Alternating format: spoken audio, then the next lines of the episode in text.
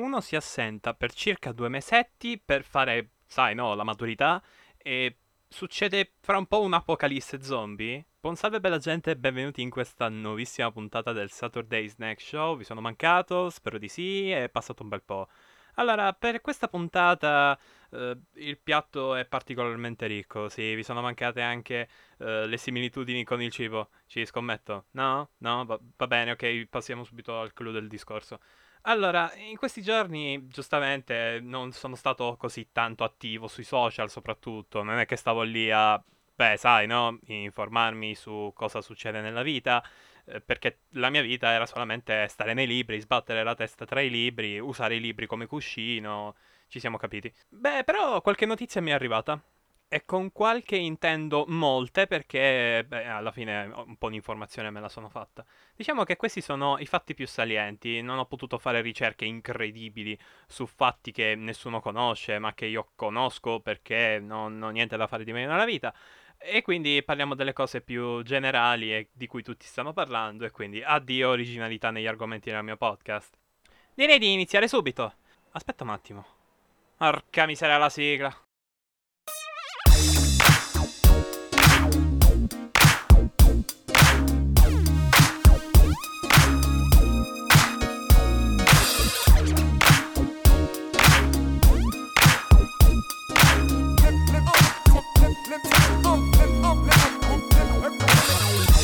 Direi di iniziare col fatto più succoso di questo periodo. Avete presente, sapete, no? Lo Stato del Vaticano. Ecco, quel bellissimo Stato dominato da delle persone molto aperte mentalmente. Sì, avete presente, no? Ecco, hanno avuto la geniale idea di mandare una lettera per dire che, ehm, raga, il DDL Z non ci piace tanto perché non possiamo fare i preti. E I preti devono lobotomizzare la gente dicendo cose che poi nella realtà, soprattutto scientifica, non sono vere manco un po'. E tipo, sai, no? Le tipiche cose che fa la Chiesa Cattolica, ovvero fare il cavolo che gli pare e, beh, trascinare mezza Europa ogni volta. Sapete, no? Le crociate. Certo, non è al pari di una crociata, sia mai, ma ti pare che una crociata incredibile che è fonte di meme da tempi immemori possa essere paragonata a una lieve um, critica a questo DDL, bah, sono cavolate. Ma il punto della questione è che uno Stato ha deciso di intromettersi con gli affari di un altro Stato. E no, non dirò che semplicemente l'Italia è uno Stato laico e bla bla bla, perché pure Saolini ha preso in giro questa cosa, dato che letteralmente è l'argomentazione principale. Ok, io penso che tutti lo sappiano che lo Stato è laico, vero? Perché io continuo a sperare nell'umanità? Allora, lo Stato è laico. Vuol dire che noi non dobbiamo dare conto e ragione a altre religioni, neanche quella cattolica. Sì, il nostro paese è tecnicamente a maggioranza cattolica, ma praticamente è la situazione un po' più, sai, no? grave con il fatto che siamo moltissimi cattolici che però non cattolicano. Siamo gente che la domenica preferisce dormire. Il punto è che questa storia qui ha indignato tutti. Che bella questa parola che riecheggia nei social, manco fosse un richiamo di Tarzan, Vianello. E ecco, allora, questa, questa, roba che è accaduta è, diciamo, stato motivo di vanto per la comunità LGBT di dire che sì, siamo noi quelli giusti, siamo quelli nella ragione, cose varie, perché è anche un po' vero. Ma in realtà la cosa grave che vorrei, diciamo, eh, accentuare, soprattutto in questa puntata, è il fatto che a tutti gli effetti siamo di fronte alla, a una delle più grandi crisi di ipocrisia che abbia mai visto in vita mia crisi di ipocrisia perché, ah, il pub è per le comunità LGBT, intanto le leggi e i comandamenti e insomma quello che cavolo hanno nel Vaticano ancora dice che uh, gli omosessuali sono un peccato capitale. Um, ah, l'LGBT può anche essere cattolica, eh, però dovete capire che i matrimoni gay no. Uh, ah, guardate, lo Stato è per le persone. E poi, però, a livello pratico, nella tua dottrina ti devi pentire di essere un semplice essere umano perché tutto quello che fai è motivo di vergogna e ti devi andare a confessare ogni due secondi. E aspetta, l'ultima non c'entra molto col discorso. Però siamo sempre lì, capite? E ecco, la Chiesa è ipocrita, soprattutto di questo periodo. Proprio ci sta mettendo il cuore a fare questa roba perché usa ancora metodi medievali. Anche perché ha spedito una lettera. Quindi siamo lì. E questo medioevo che vogliono continuare a mandare avanti, soprattutto mettendosi in mezzo a affari di Stato di cui non c'entrano nulla, è una pratica pericolosa, perché vi ricordo che le religioni sono un gruppo di persone che la pensa ugualmente. E qual è il problema? diranno tutti. Beh, è semplice. Se tipo il Vaticano dice ah, l'Italia è un paese di falliti, l'Italia fallisce. Ed è per questo motivo che i più grandi politici eh, del nostro tempo, quali Matteo Salvini e Giorgia Meloni, ce la mettono tutta per essere a favore dello Stato. Perché, ma ti pare che usiamo la logica anche per questo caso? Ma ti pare che difendiamo la nostra posizione di politici di uno Stato? No, diciamo che la Chiesa ha ragione e diamo pure parola a una suora. Perché sì, perché ci gira così. Senza offesa per la suora, eh. Però l'hanno interpellata per parlare di indottrinamento. Le suore quelle che mi volevano indottrinare a mangiare la pasta al pomodoro, bloccandomi per ore intere a mangiare quella pasta che non volevo manco morto, anche perché ero sazio, perché un po' l'avevo mangiata, e quindi mi imboccavano fo- a forza. Ok, basta col flusso di coscienza. Sto avendo praticamente un PTSD sul posto, ma a parte questo, il mio consiglio è di semplicemente ignorare la Chiesa com- così come ha fatto il carissimo Mario Draghi, perché se non lo sapete ha tipo detto, mm, ok Chiesa, letteralmente così. E beh, oddio, non proprio, ha fatto un discorso che giustamente è un politico e tutto, ma la questione è quella. Oh, sia chiaro, non sono di alcun orientamento politico ultimamente, eh? E ora ci arriviamo, è il punto della puntata. Eh, siamo un po', sai, pessimisti qui. È un po'. È tipo il bar, è presente, no? Il bar di quelli che fanno i memini, siamo lì, no? Eh, il bar dove puoi dire quello che pensi e tipo tu puoi dire Ah, ma eh, mi fa schifo che tipo, come Stato, noi dobbiamo essere succubi per colpa di un'ideologia del Medioevo di un altro Stato. E, e tipo, io ti risponderei, beh sì, hai ragione. Ti va una Moretti?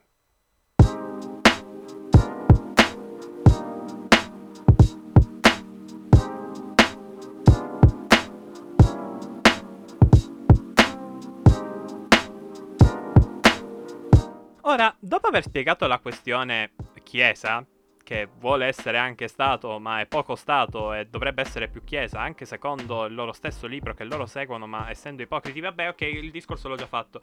Ora, a parte questo discorso, uh, qualcuno li ha presente gli asessuali? Sì, insomma, quelli che, uh, beh, sai, non, non, non adorano tanto fare cose, nel senso, i figli non li vogliono tanto fare, cioè il metodo per fare figli. Ok, ci siamo capiti, non amano fare sesso. Uh, che parola, accidenti. Ora mi chiudo nel podcast. Ah, giusto, non siamo su Twitch. Allora, il punto è che gli asessuali ultimamente stanno un attimino facendo rivolta popolare.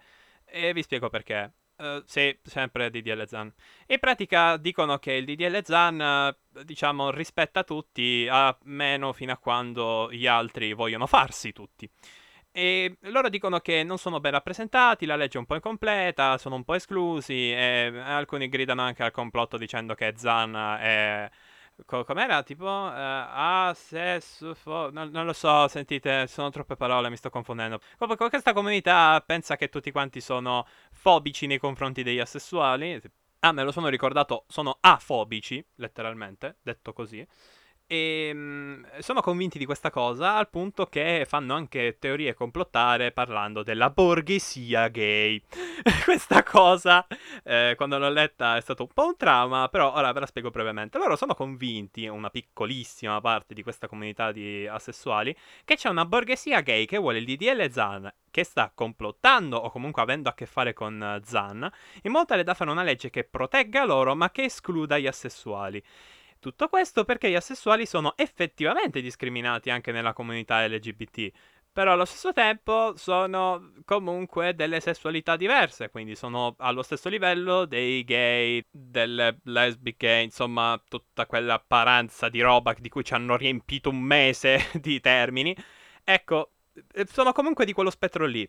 È come se in seconda guerra mondiale ci fossero due ebrei, uno di colore e l'altro bianco. E quello bianco dice a quello di colore: Ah, ma tu sei nero! Eh, fai schifo! E sono due ebrei che vivono in Germania.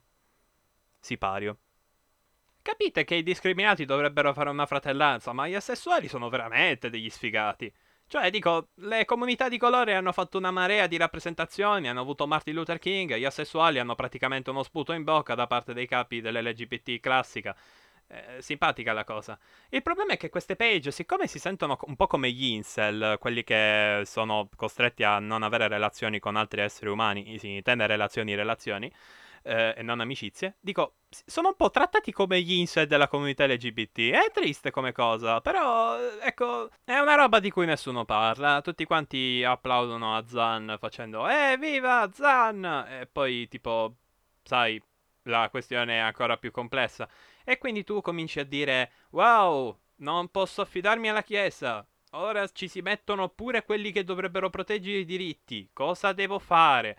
Eh, niente, non puoi fare niente. Tu puoi fumarti una bella sigaretta, eh, prenderti la Moretti che ti ho dato prima e, e ti ritrovi al bar della gente che si fa le pippe esistenziali. Se non l'avete capito, questa puntata è un po' come Mob Psycho 100, avete presente, no? Stiamo andando sempre più avanti, sempre più oltre. Capirete il messaggio alla fine.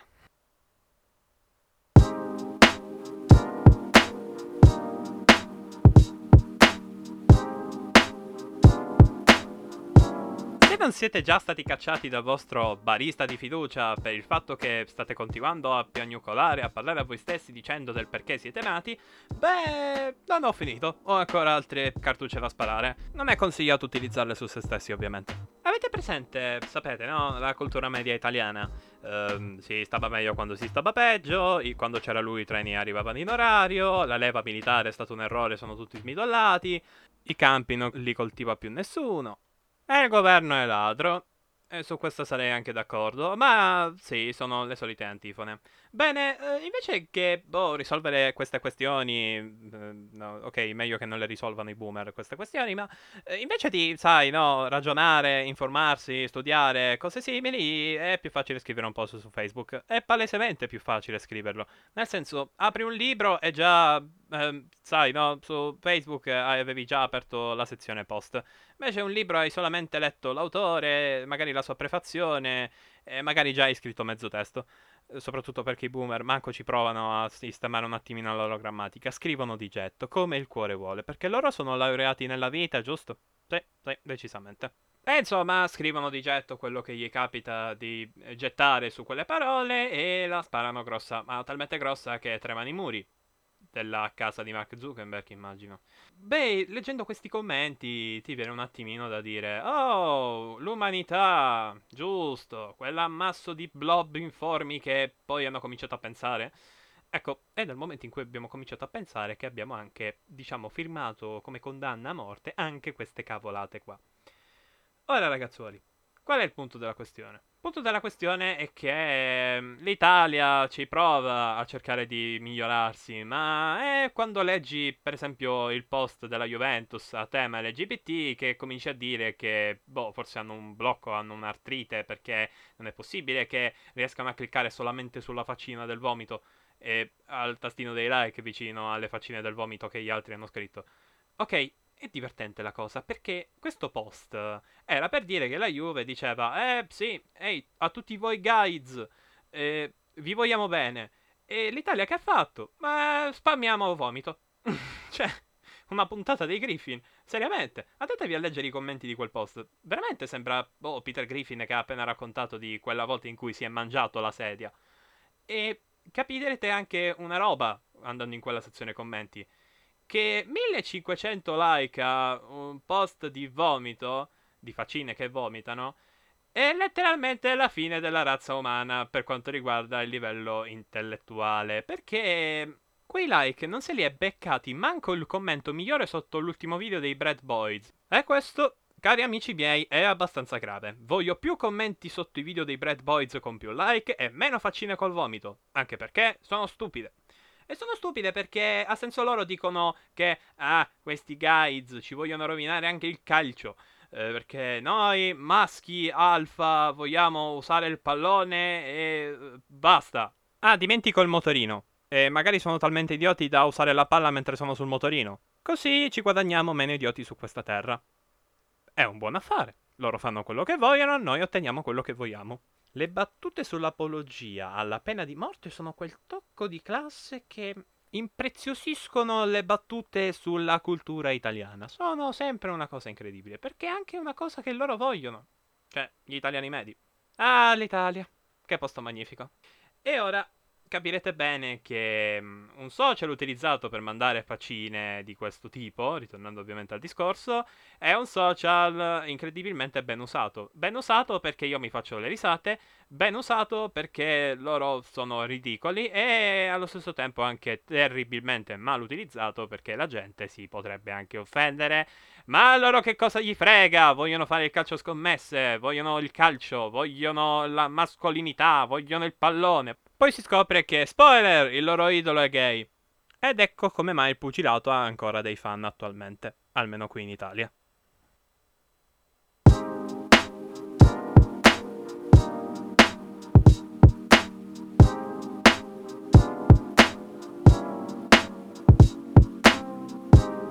Il discorso Chiesa-Italia, ci avete fatto caso che in questi giorni tutto quello che dice un religioso random viene spalmato sulle notizie, manco fosse il burro sopra il pane? Eh, chi è che mette il burro sopra il pane? Io no, io metto la Nutella. Ma c'è gente che lo fa e quindi la rispetto e infatti la cito. Ora, eh, dicevo, la Chiesa a quanto pare ha diritto di parola, essendo anche un agglomerato di esseri umani. Non so quanto umani, ma sono degli esseri. E queste persone molto simpatiche, soprattutto con i bambini che non vogliono mangiare la pasta al pomodoro, eh, si divertono a indottrinare e insegnare, perché la Chiesa è un luogo di insegnamento, dove tu bambino non puoi essere te stesso. E quindi la cosa migliore per un metodo di insegnamento così arcaico e antico è quello di ovviamente essere diffuso ovunque, perché l'Italia in un certo senso, si sente convinta di essere molto cattolica. È talmente convinta che il papato si sente convinta a sua volta, quando in realtà a livello pratico non è vero. Dovete sempre considerare che ehm, i media in Italia danno potere soprattutto al Vaticano proprio per il motivo che vi ho appena descritto. Secondo gli archivi del Vaticano noi siamo molto cattolici, ma non è vero. E quindi la situazione è che quello che vi ho descritto prima sulla lettera è successo perché il Vaticano si sente fortissimo, ma tipo fortissimo che mi immagino l'addetto alle comunicazioni con l'estero con le mani al cielo che urla mi sento invincibile. È veramente una cosa angosciante vedere uno con la tunica nera e rossa in quello stato, ma è possibile. Ma l'addetto stampa del Vaticano ha la tunica nera e rossa. Hanno tutti la tunica nera e rossa se coprono posizioni di potere. Sono tutti milanisti. Ora, questa co- roba del Vaticano che deve avere potere su uno Stato laico, a parte quello che è successo qualche giorno fa, è una roba che mi mette un'angoscia assurda. Perché vuol dire che tutto quello che il Vaticano dice e insegna è la realtà in cui viviamo. Ci viene proprio urlato in faccia. L'Italia non si ripiglia, siamo tutti omofobi. Ah, eh, solo? No, siamo anche razzisti, contro i migranti, viva Salvini e la Madonna. Perché lei ha accostati? Eh, perché... Perché l'Italia, i valori, Bussoli... Eh, no, no, no, non nominiamo l'innominabile, per carità di Dio. È tipo Voldemort. E tutta questa unione, questa roba è complessa da comprendere in fondo in fondo. Perché vuol dire che ogni singola cosa che scopri sullo Stato Vaticano, inteso come pensiero e filosofia, è esattamente quello che è stato indottrinato alle generazioni precedenti agli anni 90, quantomeno, perché già dagli anni 90 ce ne stavamo sbattendo le palle, direi anche giustamente. Ecco, questo indottrinamento ci fa un po' capire come mai le persone si comportano in un certo modo. Cioè, magari hanno un rosario accanto e poi, mentre sono sull'autobus, fanno un bordello della miseria. Sto vedendo voi, maledetti che prendevate l'autobus con me mentre andavo a scuola. Eh? Eh, che dicevate che la Madonna è con me perché non volevate comprare il biglietto. Ma che cacchio di situazione ho dovuto vivere nella mia vita. Ed è una situazione assurda. Perché sembra che la religione sia diventata più una sorta di involucro di bordelli e di autorizzazioni a fare bordello perché la nostra destra si sente autorizzata da Dio a fare un bordello della miseria, a buttarla in caciara e dire 60 cose che non c'entrano niente sull'argomento di cui si sta parlando, vincendo sempre qualcosa in elezioni perché l'italiano medio pensa sempre che il lavoro è più importante di qualsiasi cosa, tipo i diritti umani, eh, senza pensare magari che... Um, lo Stato italiano si dedica a tantissime cose contemporaneamente, by the way. Ecco, questa cosa sta distruggendo lentamente una roba chiamata umanità, ok? Umanità tra relazioni tra esseri umani. Ecco, è, è triste. È triste perché si sta un po' perdendo il contatto con la realtà. Ragazzi, la realtà è che gli omosessuali e compagnia varia dell'LGBTQ sono ehm, scientificamente ok, cioè non sono malati mentali. Eh, però Dio, Dio non può. Eh, no. Se la scienza dice questo, non può essere altro. E uno dice, no, può essere perché lui è grande. Lui non c'è. Cioè, proprio fai così. Fai così. Io non so neanche se essere credente ormai. Intanto sono anticlericale per quanto mi riguarda. Ma l'essere credente a un qualcosa che è così distaccato dalla realtà mi mette angoscia. Mi mette angoscia perché, a parte l'angoscia di dover pensare che effettivamente un Dio buono e giusto forse non esiste, ma a parte questa angoscia ovviamente classica, mi viene proprio la tristezza per dire, oh Dio, non mi dire che questa gente è seriamente convinta che il mondo si risolve pregando, perché non è così. Io non prego e divento ricco, non credo sia successo, non succederà mai. Magari hai un'occasione, ma quell'occasione è successa perché quella persona gli è girato le scatole di fare quella cosa e tu hai avuto l'occasione di poterti mostrare al mondo per, che ne so, una corsa o una partita di calcio, che ne so, pugilato, Rocky, to eh, Apollo Creed gli, gli, letteralmente gli sono girate le scatole e lui ha detto ma Rocky che ne pensi di picchiarci? E Rocky ha detto sì dai perché no? Ecco, il punto è che la Chiesa dovrebbe, per avere un minimo di credibilità soprattutto nel 2021, cambiare, diventare altro, evolversi. E ora tutta la questione di oggi era proprio riguardo ai due temi centrali che stanno distruggendo diciamo, i social in questi giorni. Ed ecco il perché vi stavo parlando della mob psycho centata. La mob psycho centata è proprio questa questione che, beh, la gente non sa più cosa fare. Perché quello che credevano fino al giorno prima non sta più credendo manco in se stessa. Stanno tutti sbarellando, i politici cambiano idea ogni due giorni, la Chiesa non cambia idea ogni due giorni, anzi non la cambia proprio. Eh, la gente cambia eh, nulla perché continua a odiare esattamente come 20, 30 anni, 100 anni, insomma, da quando l'uomo è nato. Le guerre ci stanno sempre e eh, queste notizie ti fanno proprio dire wow, è proprio una bellissima giornata per uh, guardare la TV. Perché ci si sente afflitti, ci si sente distrutti, non si riesce più a capire cosa dobbiamo seguire e cosa non dobbiamo seguire, perché vi ricordo che la Chiesa ha comunque avuto da sempre, e anche attualmente immagino, credo e lo spero, un ruolo di benefattore che aiuta tutti, ma in fondo non aiuta nessuno. A livello pratico intendo. Sì, per carità, magari la casa a un immigrato, a una persona che non ha più nulla, la danno, il cibo lo danno, qualche missione di pace, beh, la gente contribuisce. Per gente intendo il clero. Ma a parte questo, tu vedi il Vaticano che ha degli interessi sociopolitici. Degli interessi sociopolitici. Ragazzi, questa non è, diciamo, voglia di fare grandi cose per il bene dell'umanità. Questa è lobotomizzare l'umanità per degli scopi umani, monetari, pratici. Se l'italiano medio non crede più nella Chiesa e non, diciamo, perde credibilità ai suoi occhi, il Vaticano collassa, diventa inutile, nessuno, a nessuno serve e soprattutto diventa povera. Ho la sensazione che il Vaticano ormai, anzi, ma che ormai si comporta così dalla notte dei tempi, si comporta come una cacchio di industria.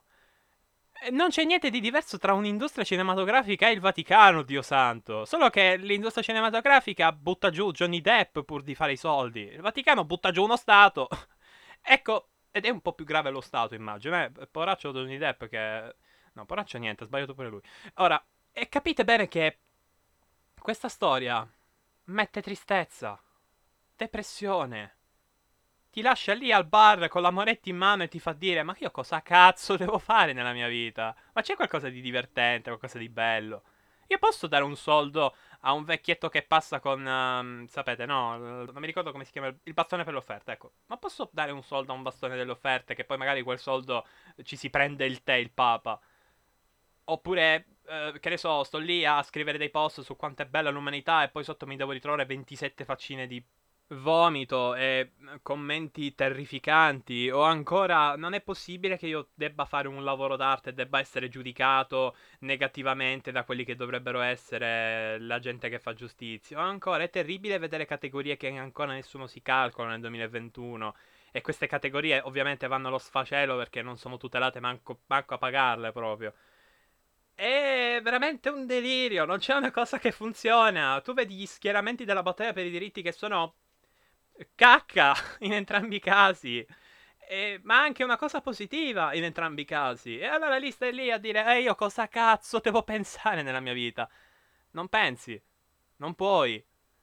Vedi come vanno le cose, magari gli sforzi di qualcuno prevalgono sull'altro e nei prossimi giorni boh, all'improvviso il tuo amico mm, eh, potrà finalmente camminare in giro mano nella mano col suo fidanzato e tu non dovrai preoccuparti chiamandolo al telefono. Oh, ma t'hanno accoltellato, cioè, nel senso.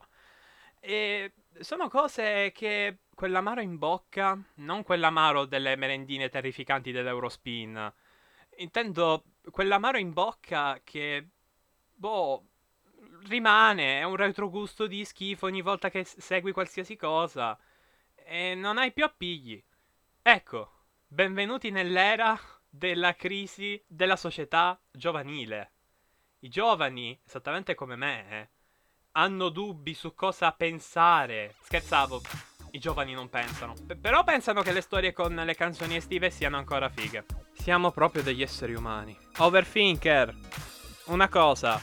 Alla salute, va.